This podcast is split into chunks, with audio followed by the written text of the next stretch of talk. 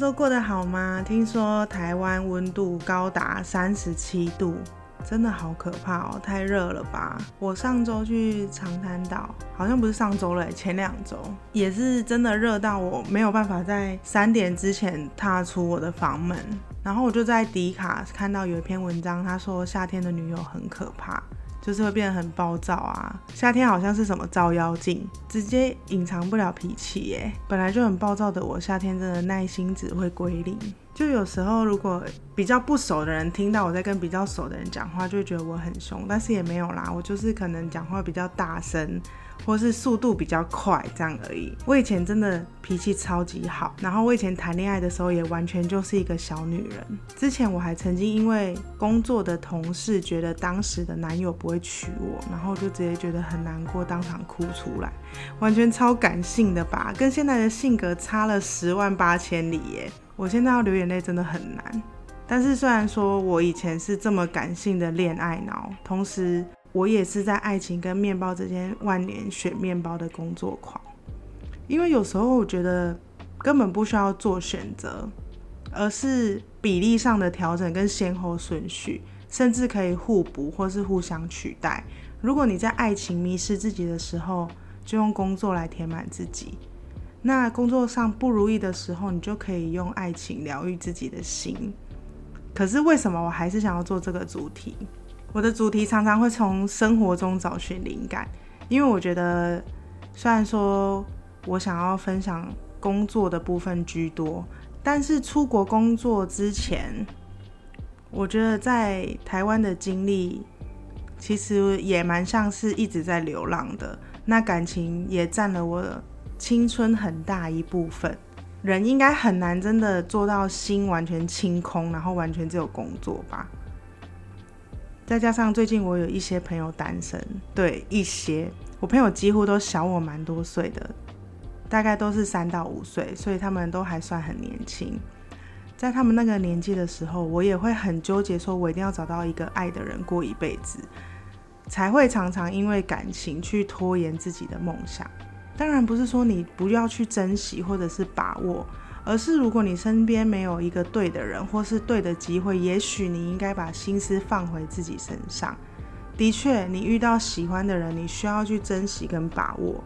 但爱情并不是生活的全部啊，你还是有很多其他的事情需要你去努力。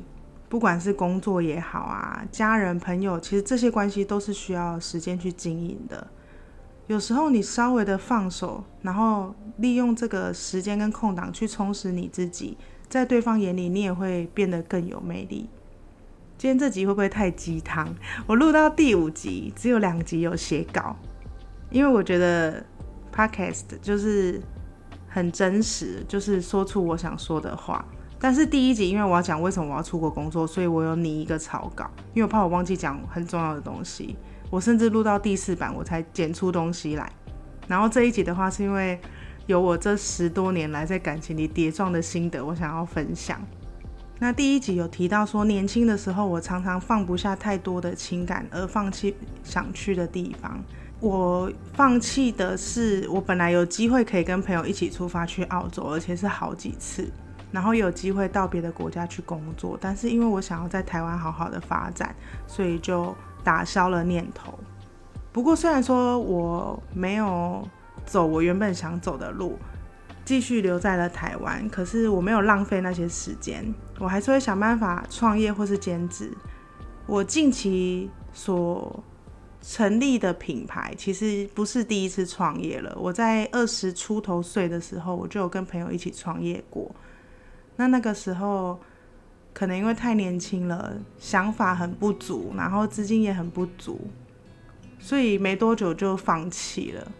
就是我还没创业的时候，我就有去兼职，因为想要让自己在台湾的产值可以跟出国一样，这样就感觉我并没有浪费。然后我做这个选择也不是因为这是舒适圈，所以我才做这个选择。所以我那个时候很长一个正职的工作之外，还会有一到两个兼职。我印象中有一段时间是早上我会去火锅店打工，然后下午的时候再去做一个正职的工作。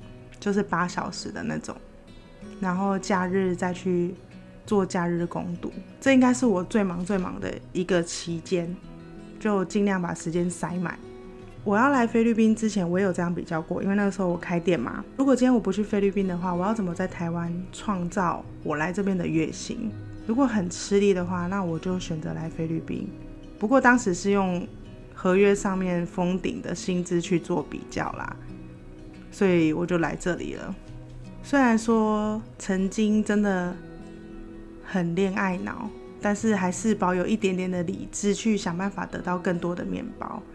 应该是因为我自己心里很清楚，如果我今天拥有照顾好自己的能力，我就不用担心有一天我会被对方抛弃，或是有一天我想要离开对方的时候没有底气。在这期间会遇到比自己更优秀的人，不过有时候会觉得说自己跟对方等级有差别而不敢靠近。那当遇到一次这种人的时候，就会去检讨还有哪个部分不足，可以怎么进步。等到未来的某一天，你回想起这个人的时候，你觉得你们的等级已经是差不多的时候，那其实你就是一直在进步。当然，这个进步有可能不会马上有效果，可是只要你持续的今天比昨天更进步，有一天你就会看到你有很大的改变。今天真的很励志诶。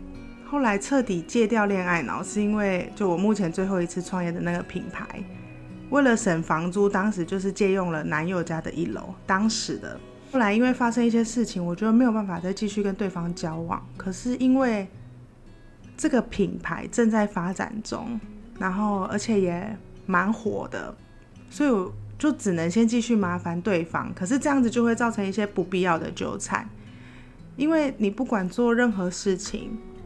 只要你牵扯到第二个人以上，不管是爱人、亲人、朋友，你都一定要先想好后果。要是分手了怎么办？朋友的话，要是闹翻了怎么办？家人的部分，如果今天意见不合需要拆账，那又要怎么办？你们一起租或是买的房子，一起买的车，一起打拼的事业，这些应该怎么收尾，都一定要事先想好。因为只要你跟另外一个人牵扯在一起，就很难只是这件事情的本身。你的事业就很难只是你的事业，感情一定会被牵扯进来。后来呢，我还是果断的切割了这段关系，就是一个人撑起了这个品牌。有段时间是第二间店刚好要开幕，可是台南又举办了一个肉燥饭比赛，那个好像是第一次举办吧？也许以前有举办，可是。我没有听说过，但是因为我知道了，所以我就想要去报名。为了行销，我最后还是去报名了。虽然说我也不知道我忙不忙得过来，因为有时候我觉得我好像不太知道自己的极限在哪。工作室的订单我也很常接到需要熬夜赶货，就是甜点工作室的部分。结果呢，二店开幕的当天太忙，然后就被烫伤，面积其实也蛮大的，好像是二度灼伤。然后需要停止工作，不过我只简单休息了一个礼拜，然后筹备一下，还是带伤上场。应该是从这个时候，我就觉得事业的努力是我可以掌握的，就是不管我受伤还是发生了什么事情，只要我想继续努力，这个东西它并不会逃走。就是我不会失去他，只要我想要继续努力。可是感情的话，就好像不可以。当一段感情开始变质的时候，会有那种很无能为力的感觉。我好像有点不想面对这种感觉。所以后来呢，我谈的感情我已经很少都挂在嘴边了，因为那已经不是我生活中最重要的事情。与其患得患失，然后不断的跟姐妹抱怨，或者是跟身边的人猜测说对方到底心里有没有我，还不如。去做自己有兴趣的事情，然后去培养一些休闲活动，或是跟一些过来人去谈论工作跟创业，这些好像会让我的心灵更加的有归属感。比起说去抓住人的心，这些我能掌握在手的事情，我觉得我更喜欢。与其人家夸奖我说我有一个对我很好的另一半，然后可以满足。我的情感啊，让身边的人都很羡慕我，说就他对我很好，或者是生活中的物欲，我想要的东西他几乎都可以买给我，不用说名牌包什么，就是可能日常生活中，我更喜欢别人去注意我在事业上的成就，多过于大家去关注我的另一半是怎样的人。因为我觉得事业上的部分不是任何人可以带给我的，是我自己努力得来的。这样子好像更有成就感。好像快要分享完了哎，这集会不会有点短？不过在感情上，现在对我来说，真的，我觉我会觉得，其实也没有那么多可以探讨的地方。如果要讲工作，我可能可以讲两三个小时。可是以感情上来说，我就是会觉得，你就是先照顾好你自己。这也是为什么我在刚来菲律宾的时候，其实当时我也是在还有男朋友的状况下而来到这里。当下其实也是想说。希望可以克服远距离，但是另外一个想法也是，因为这件事是我首要想要做的事，感情的部分我放在了第二，而且远距离要维持其实也真的是很难，更何况是不同的国家，所以说有另一半的状况下要做出到海外工作的这个决定，其实是非常不容易的，因为你们身处在不同的土地上，会有什么变数，你真的很难去预测。如果让我选。爱情跟面包哪个更重要？我可能会优先选面包。当你能把自己照顾好，过好自己的人生，你就会发现感情不过是一种选择，而不是必须。毕竟也没有人会喜欢连自己都照顾不好的人吧？也应该没有人有这样的勇气，因为我觉得现在的社会要照顾好自己本身就是一件。有一点难度的事情了，更何况是我如果没有办法照顾好自己，我还要去担心对方有没有办法照顾好他，那当然会希望说找到一个可以照顾好自己人生的人。我现在认为健康的爱情就是你有你的事业跟朋友圈，我也有我的。当我们在忙完彼此的事情之后，聚在一起再去分享彼此的生活，这样日子才不会过腻，才不会聊天聊到词穷，这样吧。不然，如果两个人每天都腻在一起，哪有那么多话可以分享？